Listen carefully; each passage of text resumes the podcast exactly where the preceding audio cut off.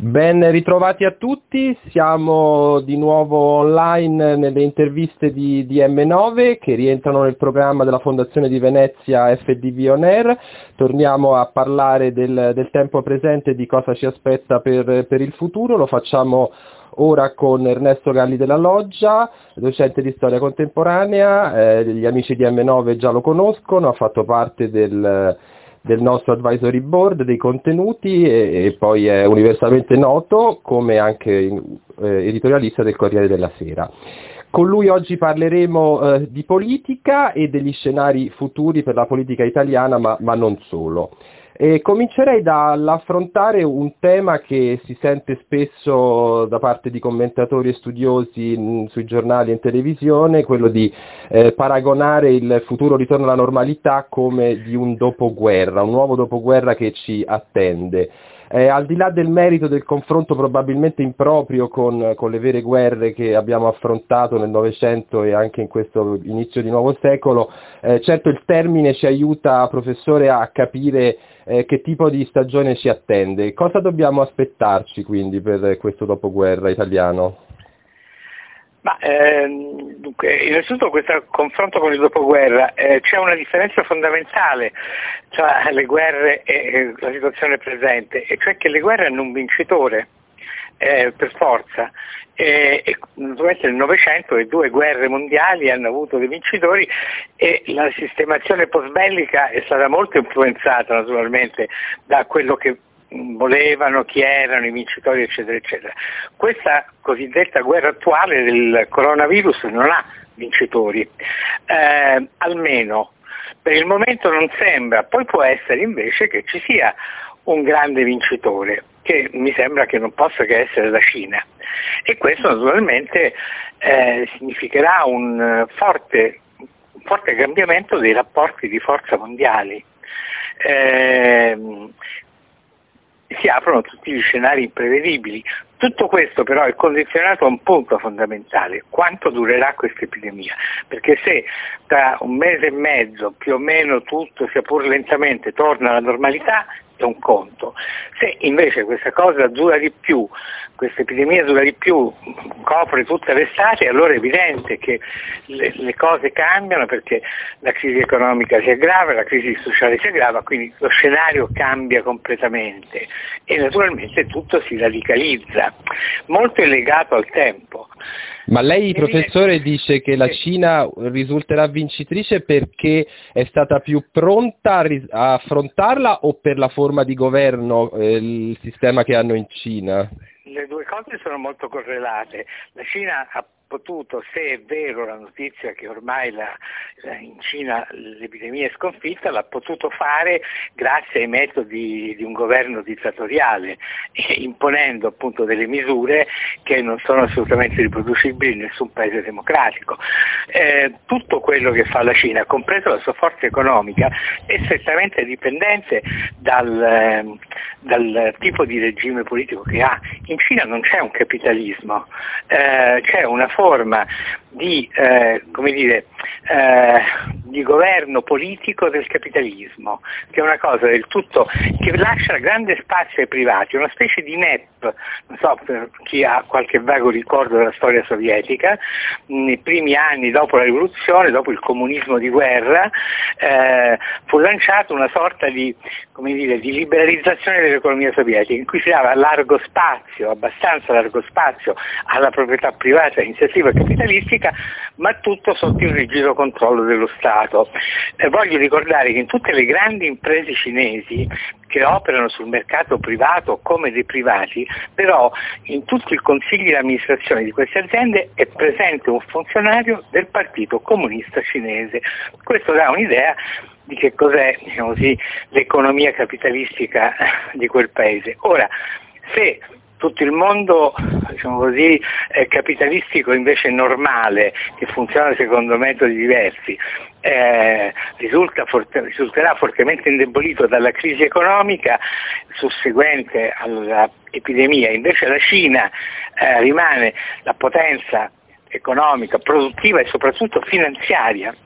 Eh, la Cina già detiene oggi più della metà del debito pubblico americano, con le sue risorse finanziarie certo e con l'abbassamento dei valori di borsa di tutte le principali eh, industrie europee e americane, la Cina può eh, sulla carta perlomeno acquistare la proprietà di parti molto importanti dell'apparato produttivo occidentale. E questo naturalmente fa una certa differenza. Quindi il confronto, il confronto, con il modo sgangherato con cui l'Europa sta invece affrontando, l'Europa intesa come comunità europea, eh, sta affrontando la, la, la crisi è in, drammatico, non abbiamo proprio possibilità quindi da quello che dice. Ma direi diciamo, a occhio direi proprio di no, anche perché non esiste un modo europeo di affrontare la crisi. Eh, questo è il problema, perché non esiste l'Europa, perché non esiste un comando politico europeo.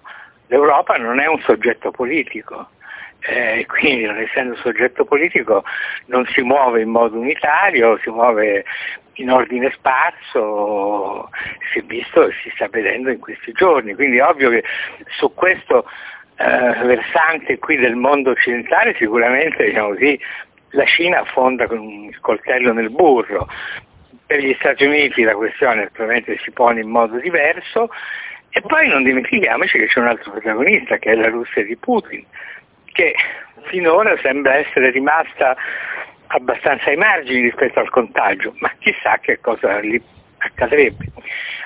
Quindi come si vede diciamo così, ci sono questi, questo grande dire, punto interrogativo di ordine mondiale e naturalmente eh, c'è un'influenza non piccola sul, sull'economia della povera italiuccia, insomma, no? eh, perché cosa succederà del capitalismo italiano eh, se per esempio c'è un calo fortissimo dei redditi del paese, cioè della domanda interna? Cosa, a chi venderanno i prodotti? Sono l'industria italiana ma anche l'industria europea ormai c'è un mercato unificato, cioè ci sarà un grande crollo della domanda, perché ci sarà un grande crollo dei redditi. E allora dovrà esserci un sostegno ai redditi, cioè un, che si fa, dovrà fare attraverso un indebitamento pubblico, un'iniziativa statale. L'Unione Europea che parte avrà in questo? Ma è tutto un mistero. Cioè noi ragioniamo, ormai ci, ci stiamo avventurando in un terreno totalmente sconosciuto, in cui eh, ci manca qualsiasi punto di riferimento fattuale su quello che accadrà, sulle dimensioni di ciò che accadrà, che sta per accadere e sulle, sui protagonisti anche, perché noi non sappiamo se ci sarà un'Europa, cioè, certo. molto, molto da non sappiamo se ci saranno gli Stati Uniti forti, importanti come li abbiamo conosciuti finora, oppure invece no, se ci sarà solo la Cina, che ruolo avrà la, eh, la Russia. E le notizie di questi giorni, di quello che sta accadendo in Ungheria, fanno anche pensare che non sappiamo se in Europa avremo ancora democrazie come le abbiamo conosciute fino adesso, questa, questa questione degli stati di eccezione, di come i, i, governi poi cerchino di assumere sempre maggiori poteri per tempi illimitati, è un tema che davvero ci interesserà o riguarda solo l'Ungheria? No, questo mi sembra una, una questione, non, non, non, credo, non, credo, che insomma, ci sarà una, insomma, che ci avviamo su una via eh, dei pieni poteri nei paesi europei. Eh, un dittatorucolo balcanico come Orban eh, insomma, si, spunta nella disgregazione dell'Europa, anche quella anche i pieni poteri di Orban sono una dimostrazione che l'Europa non esiste perché eh, non solamente quello che sta facendo Orban è contrario a tutti i principi dell'Unione Europea a cui l'Ungheria aderisce, che l'Ungheria, che l'Europa l'Unione Europea sia zitta, che la signora von der Leyen già oggi non abbia fatto una dichiarazione diciamo così, ultimativa nei confronti di Orban, dimostra la, la paralisi ridicola in cui si trova l'Europa. E il sistema politico italiano secondo lei che segni di risposta sta dando? Il governo sembrerebbe aver ritrovato una minima compattezza sulle misure da prendere pur nella difficoltà. Beh, mm, queste sono le situazioni tipiche, le situazioni di emergenza, così oggettivamente di emergenza, sono le situazioni tipiche che rafforzano il governo, anche se governasse io e lei, diciamo così, eh, per il solo fatto di governare, eh, di avere a disposizione quindi gli strumenti che incidono sulla realtà, eh, la protezione civile, la distribuzione delle risorse, così avremmo una forza per solo, solo per questo fatto saremmo forti. Naturalmente poi in circostanze del genere è chiaro che lo scontro interno tra i partiti tende a, diciamo così, ad affievolirsi perché insomma, a un certo punto il fare predomina sul discutere evidentemente, insomma, eh, se c'è bisogno di 10 milioni di mascherine si tratta di trovare nel mondo chi ce li dia, non è che si può stare a disquisire sulla forma delle mascherine, il prezzo delle mascherine, qualunque prezzo certo. si comprano. Eh, poi semmai i conti si faranno dopo, insomma. No, eh, l'evoluzione, io penso che diciamo così, in qualche modo alcune lezioni questa epidemia le sta dando all'opinione pubblica. Io spero poi, cioè sono una lezione di, di serietà, eh, diciamo così, eh, per cui per esempio appunto si capisce capendo che eh, la spesa pubblica per certi eh, capitoli di spesa come appunto la, su- la scuola, la sanità, eh, l'istruzione, la ricerca sono cose su cui non si può risparmiare perché prima o poi i nodi arrivano al pettine e si pagano. eh, i risparmi che si crede di fare su queste cose. Io poi credo che così, sempre che l'epidemia duri, perché il tempo è fondamentale nel determinare i fenomeni politici, e in questo caso più che mai. Allora, se questa cosa dura, e quindi io penso che in qualche modo una parte significativa del mondo politico, delle sue idee, dei suoi protagonisti apparirà terribilmente invecchiato, fuori fase, appartenere a un mondo che non esiste più, perché effettivamente non esisterà più il mondo di prima se l'epidemia dura molto. Ecco. E quindi diciamo, ci sarà bisogno di uno sforzo di rinnovamento complessivo. Mi rendo conto che sono termini piuttosto vaghi, ma è difficile essere precisi. Ma secondo lei cambieremo anche i nostri comportamenti individuali, cioè cambierà proprio il nostro modo di essere sociali, di vivere la, il quotidiano socialmente? Ma come si fa a queste, fare queste previsioni? Insomma? Ripeto anche qui, se tra un mese finisce tutto, no, sicuramente no. Se la cosa dura, insomma, noi possiamo riferirci alle epidemie storiche, non ci risulta che, eh, che dopo le grandi epidemie del 300 e del 600 siano cambiate le cose di cui lei parlava. Eh, naturalmente se c'è un crollo dei redditi cambia moltissimo della nostra vita eh, individuale, tutta la nostra vita, le nostre abitudini, i nostri gusti, i nostri passatempi, il modo in cui trascorriamo le nostre giornate dipendono dai nostri livelli di consumo, se possiamo viaggiare, andare al ristorante, muoverci.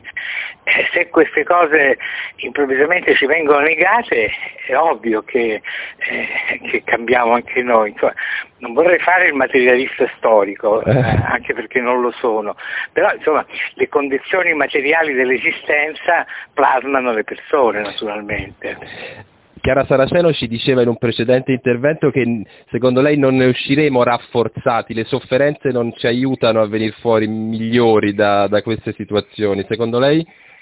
Beh, insomma, tendenzialmente sarei eh, d'accordo, d'accordo con, eh, con, la Saraceno, però è anche vero che ehm, la povertà forse fa diventare un po' più seri eh, diciamo così, la ricchezza spesso si accompagna alla futilità, a, ad una certa inconsistenza culturale, morale, così.